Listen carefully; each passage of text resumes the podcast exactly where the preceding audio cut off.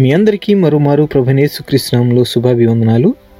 నేటి ధ్యానాంశం దేవునికి సమస్తము సాధ్యమే.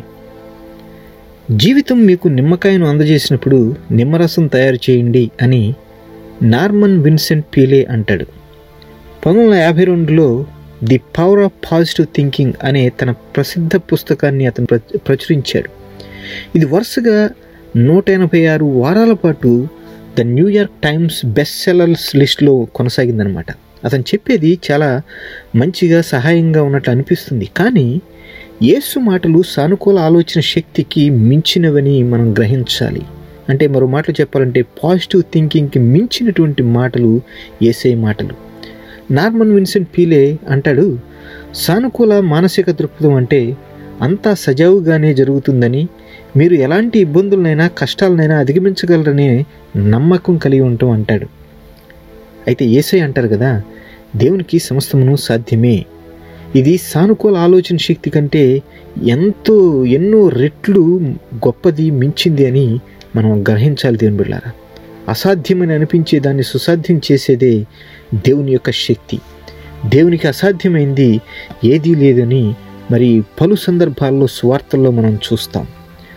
మరి ఈ నేటి ఈ ధ్యానాంశంలో మొదటిగా ఈరోజు సామెతల గ్రంథం మూడో అధ్యాయము పదకొండు వచ్చిన నుండి ఇరవై వచ్చిన వరకు మనం చదవబోతున్నాం. దీంట్లో ఏసఐ ద్వారానే ఈ విశ్వం సృజించబడినట్లు మరొకసారి మనం జ్ఞాపకం చేసుకోబోతున్నాం. దేవునికి సమస్తము సాధ్యమే అనేది దేవుడు ఈ విశ్వాన్ని శూన్యం నుండి సృజించాడనే వాస్తవం ద్వారా రుజువు చేయబడింది. సామెతల గ్రంథకర్త అంటాడు జ్ఞానము వలన యహోవా భూమిని స్థాపించెను. వివేచన వలన ఆయన ఆకాశ విశాలమును స్థిరపరిచెను. ఆయన తెలివి వలన అగాధి జలములు ప్రవహించుచున్నవి మేఘముల నుండి మంచు బిందువులు కురి కురియుచున్నవి అంటాడు పంతొమ్మిది ఇరవై వచనాల్లో. అంతేకాదు మరి సామెతల గ్రంథకర్త జ్ఞానాన్ని ఒక వ్యక్తిగా చూపిస్తూ ఉన్నాడు. క్రొత్త నిబంధన కోణంలో చూస్తే ఆ వ్యక్తి ఎవరు అని ఆలోచన చేస్తే యేసు అని మనం గ్రహించగలం. పౌలు గారు అంటారు కదా క్రీస్తు దేవుని శక్తియును దేవుని జ్ఞానమునై ఉన్నాడు అని అంటారు కొరిందీలకు రాస్తూ. మీరు యేసుతో సత్సంబంధాన్ని కనుగొనే వరకు జీవితం అర్థవంతంగా ఉండదు దేవుని బిళ్ళారా కలిగి ఉన్నదేదియూ ఆయన లేకుండా కలుగలేదు అంటాడు యోహాను ఒకటి మూడులో. ఆయన నిన్ను ప్రేమిస్తున్నాడనే సంగతి ప్రియదేవుని బిడ్డ నువ్వు గ్రహించావా? ఆయనతో సత్సంబంధం కలిగి ఉంటే మీరు దేవుని జ్ఞానాన్ని ఆయన శక్తిని కనుగొంటారు. మీరు యేసుని కనుగొన్నప్పుడు సమస్త జ్ఞానమునకు మూలాన్ని కనుగొన్నట్లే. సమతల గ్రంథకర్త ఏమంటాడంటే జ్ఞానము సంపాదించిన వాడు ధన్యుడు వివేచన కలిగిన నరుడు ధన్యుడు అంటాడు పదమూడవ వచనంలో. అదంట వెండి కంటే అపరంజి కంటే పగడముల కంటే మరో మాటలో చెప్పాలంటే అన్ని భౌతిక దీవెనల కంటే మేలైనది లాభకర లాభదాయకమైనది ప్రియమైనది అని అంటాడు. నిజానికి నీ ఇష్ట వస్తువులన్నీ దానితో సమానములు కావు అని మనం గ్రహించాలి. ఇది దీర్ఘాయువుకు మార్గం. అంటే ఇదే అంటే జ్ఞానము. అంటే ఇందులో క్రొత్త నిబంధనలు మనం చూస్తే దీర్ఘాయువు అంటే నిత్య జీవానికి మార్గం అనమాట ఇక్కడ మీరు నిజమైన ధనఘనతలను కనుగొంటారు. ఇది మన అవగాహనకు మించిన రమ్యమైన మార్గం. ఇక్కడే మీరు జీవ వృక్షాన్ని కనుగొంటారు అంటాడు మరి సామెతల గ్రంథకర్త. రెండవదిగా మతయ్య సువార్త పంతొమ్మిదో అధ్యాయము పదహారు నుంచి చివరి వరకు మనం చదవబోతున్నాం.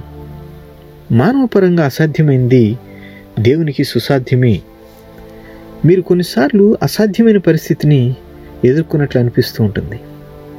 ఇది కోలుకోలేని విధంగా విచ్ఛిన్నమైనట్లు అనిపించే బంధం కావచ్చు బాంధవ్యాలు కావచ్చు ఆరోగ్య సమస్య కావచ్చు ఆర్థిక సమస్య కావచ్చు లేదా మార్పు అసాధ్యం అనిపించే మరేదైనా సమస్య కావచ్చు.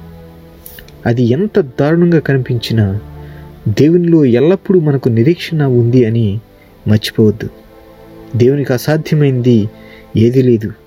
ఆయన శక్తి దేవు దేనినైనా సాధ్యపరుస్తుందని జ్ఞాపకం చేసుకో.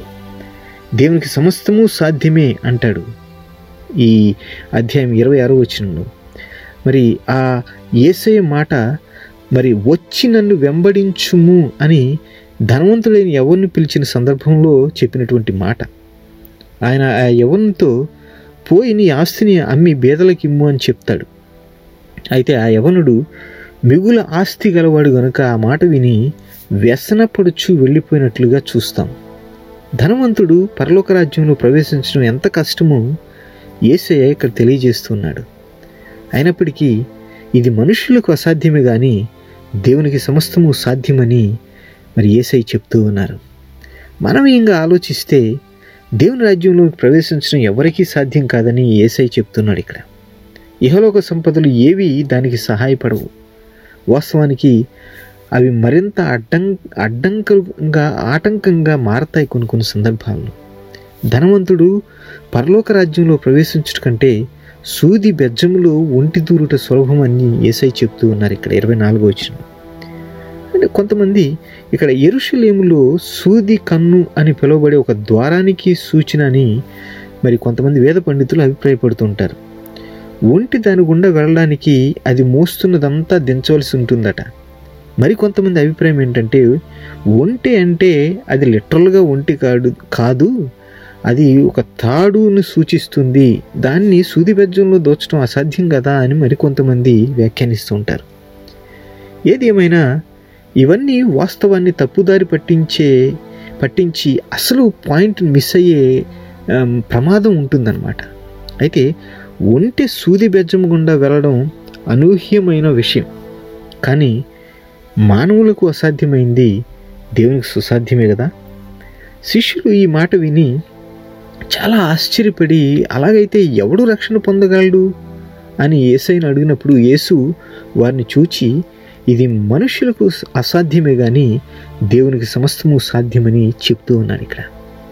ఈ లోకం తీరు ధనవంతులకు శక్తివంతులకు గొప్ప పేరు ప్రఖ్యాతులు గడించినటువంటి వారికి పెద్దపీటలు వేస్తూ పేదలను అనగాని వారిని అనగాని వర్గాలను విస్మరించి మరి చిన్న చూపు చూస్తుంది ఈ సమాజం కదా. కానీ పరలోక రాజ్యంలో ఉన్నటువంటి పరిస్థితి దీనికి భిన్నంగా ఉంటుంది దేవుని బిడ్డారా దేవుడు ఏసై అంటారు ఇక్కడ మొదటి వారు అనేకులు కడపటి వారగుదురు కడపటి వారు మొదటి వారగుదురు అని అంటారు ముప్పై వచనంలో. ఇది దేవుని శక్తివంతమైన రాజ్యం. యేసు ధనవంతుడైన యవన్తో పోయి నీ ఆస్తిని అమ్మి బేదలకిమ్ము అని చెప్పుట్లో హేతు ఏంటంటే ఆ యవనుడు ఆయనపై నమ్మకం ఉంచాలని అలానే దేవుని రాజ్యంలో పేదలకు అధిక ప్రాధాన్యత ఉందని ఈ మాటల సందర్భంగా మనం గ్రహించాలి. ప్రతిరోజు వేలాది మంది పిల్లలు పేదరికంతో ఆకలితో చనిపోతున్నారు లోకంలో తెలుసా? అనేక దేశాల్లో అణగారిన ప్రజలు వీధుల్లో నిరాశలై మరి గొంతు లేని వారు అంటే వారి బాధలు చెప్పుకోలేనటువంటి పరిస్థితులు బలహీనంగా ఉన్నటువంటి వారి వారి పరిస్థితులు ఎంతో అగమీగోచరంగా ఉంది. ఈ సందర్భంలో తప్ప అన్నింటినీ అమ్మమని యేసు చాలా అరుదుగా చెప్తారు. ప్రతి ఒక్కరూ యేసును వెంబడించడానికి ఒక వెల చెల్లించాలి. శత్రు రాజ్యంలో ఆయన జెండాను ఎగరవేయడానికి సిద్ధపడిన వారికి ఒక వెల ఉంటుంది. తప్పు అని మనకు తెలిసిన విషయాలను వదులుకోవడంలో కొంత వెల ఉంది.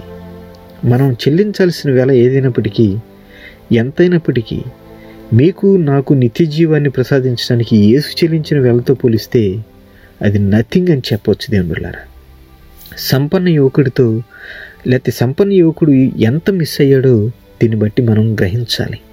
గమనించండి మీరు పొందబోయే దానితో పోలిస్తే ఏది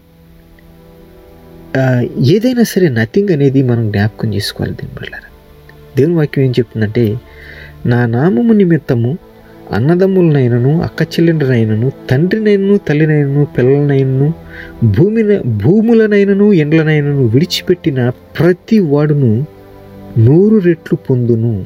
ఇదిగాక నిత్య జీవంను స్వతంత్రించుకొనును అంటాడు ఏసయ్య ఇరవై తొమ్మిదో వచనంలో. మీరు విడిచిపెట్టే ప్రతి దానికి ప్రతిగా ఎంతో ఎక్కువ పొందుతారని అది ఈ జీవితంలోనే కాదు మరి ముఖ్యంగా శాశ్వత రాజ్యంలో కూడా పొందుకుంటారని ఏసై వాగ్దానం చేస్తూ ఉన్నాడు. చివరిగా యోబు గ్రంథము ఎనిమిది తొమ్మిది పది అధ్యాయాలు ఈ రోజున చదవబోతున్నాం.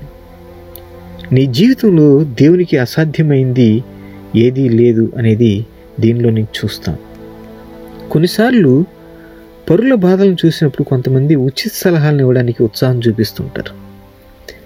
యోబు స్నేహితుడు బిల్దాద్ సలహాలను గమనిస్తే సత్యం అర్ధసత్యం అసత్యం అన్నీ రంగరించి మాట్లాడడం చూస్తాం. ఎనిమిదో అధ్యాయంలో. ఏబు జవాబు ఇచ్చినప్పుడు వాస్తవమే ఆ సంగతి అంతే అని నేను ఎరుగుదును కానీ అంటాడు. అంటే మరో మాటలో చెప్పాలంటే బిల్లలు చెప్పిన వాటిలో కొన్ని కొన్ని మాత్రమే వాస్తవాలు ఉన్నట్లు యోబు ఎత్తి చూపిస్తున్నాడు. అతను ఎందుకు బాధపడుతున్నాడు అని తన అనాలోచిత వివరణను తిరస్కరించాడు యోబు. యోబు మాటలు చాలా మరి ప్రామాణికమైనవి. అవి ఏదో కేవలం పెదాల నుంచి వచ్చేవి కాదు హృదయం నుండి వెలువడేవి మాటలు అన్నమాట అవి. అతడు దేవునికి మొరపెట్టాడు. న్యాయకర్తయని నేను ఆయన్ను బతిమాలుకునదగు దగును అని అంటాడు పదిహేను వచనంలో. ఎనిమిది పదిహేనులో. అతను అసలు ఐ మీన్ ఐ మీన్ తొమ్మిది పదిహేనులో. అతను అసలు పుట్టి ఉండకుంటే మేలని కోరుకుంటాడు. మరో సందర్భంలో పదో అధ్యాయంలో. తన కష్టాలను సందేహాలను తనకు జరిగిన వాస్తవాలను తన కోపాన్ని కూడా అంగీకరిస్తూ ఇలా అంటాడు. నా బ్రతుకునందు నాకు విసుగు పుట్టినది. నేను అడ్డు లేకుండా అంగలార్చెదను. నా మనోవ్యాకులము కొలది నేను పలికెదను అంటాడు పది ఒకటిలో అయితే వీటన్నింటి మధ్య దేవునికి అసాధ్యమైంది ఏదీ లేదని యోబు గుర్తించాడు. ఆయన అంటాడు కదా ఆయన మహావివేకి అధిక బల సంపన్నుడు ఆయనతో పోరాడ తెగించి హాని నొందని వాడెవడు వాటికి తెలియకుండా పర్వతములు తీసివేయువాడు ఆయనే. ఉగ్రత కలిగి వాటిని బొర్లదోయేవాడు ఆయనే. ఎవడునూ తెలుసుకొనలేని మహత్తైన కార్యమును లెక్కలేనని అద్భుత క్రియలను ఆయన చేయుచున్నాడు అని అంటాడు. తొమ్మిదో అధ్యాయము నాలుగు ఐదు పది వచనాల్లో. అంతేకాదు పది పన్నెండులో ఏమంటాడంటే జీవమును అనుగ్రహించి నా ఎడల కృప చూపితివి నీ సంరక్షణ చేత నా ఆత్మను కాపాడితివి అంటాడు యోబు. అంటే దేవుని యొక్క ఔన్నత్యతను ఎరిగినటువంటి వాడనమాట ఇక్కడ మీరు గమనిస్తే నిజాయితీతో కూడిన పోరాటాలు విశ్వాసాల అసాధారణ మిశ్రమం మనం చూస్తాం. యోబు అంత బాగానే ఉందనో లేదా తనకు జరిగిందంతా వివరించగలనని ప్రిటెండ్ చేయడానికి ప్రయత్నించడు ఇక్కడ.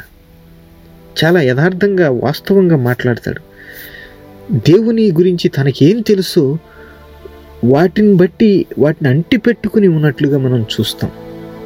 సో దేవుడు యోగు జీవితంలో మానవయత్వం ద్వారా అసాధ్యమైన దాన్ని చేయగలిగాడు. దేవుడు యోగు యొక్క పూర్వవైభవాన్ని పునరుద్ధరించాడు. నలభై రెండు పన్నెండులో చూస్తే యోగును మొదట ఆశీర్వదించిన అంతకంటే మరీ అధికముగా ఆశీర్వదించను అనే మాటను చూస్తాం. ప్రియదేవుని బిడ్డ నీవు ఎలాంటి కష్టాలను ఎదుర్కొంటున్నా జీవితం ఎంత కష్టంగా కనిపించినా పరిస్థితులు అసాధ్యమని అనిపించినా నీ పట్ల ఆయనకున్న ప్రేమను జ్ఞాపకం చేసుకుని దేవునికి సమస్తమును సాధ్యమే అని విశ్వసించు. తండ్రి నేను ఎలా జీవించాలని మీరు కోరుకుంటున్నారో అలాంటి జీవితాన్ని గడపడానికి తగిన జ్ఞానాన్ని శక్తిని సామర్థ్యాన్ని నాకు ఇవ్వండి ప్రభా. దేవుని రాజ్యం కొరకు నా శక్తి వంచం లేకుండా ఇవ్వడానికి నాకు సహాయం చేయండి. యేసును అనుసరించడం ద్వారా గొప్ప దివ్యను శాశ్వతమైన ఆశ్చర్యమును నాకు అనుగ్రహించినందుకు మీకు ధన్యవాదాలు ప్రభా. జీవిత పోరాటాల్లో తన విశ్వసనీయత మీపై నమ్మకం ఉంచిన యోబు యొక్క మాదిరికై మిమ్మల్ని ఎంతగానో స్థుతిస్తూ ఉన్నాం. నా జీవితం మీ చేతుల్లో ఉంది నాయన. మీ అద్భుతమైన ప్రేమకు ధన్యవాదాలు. మీకు అసాధ్యమైంది ఏదీ లేదని మరోసారి నాకు జ్ఞాపకం చేసినందుకు నేను ఎంతగానో స్థుతిస్తూ ఏసునామంలో ప్రార్థించి వేడుకుంటున్నాను తండ్రి. ఆమెను.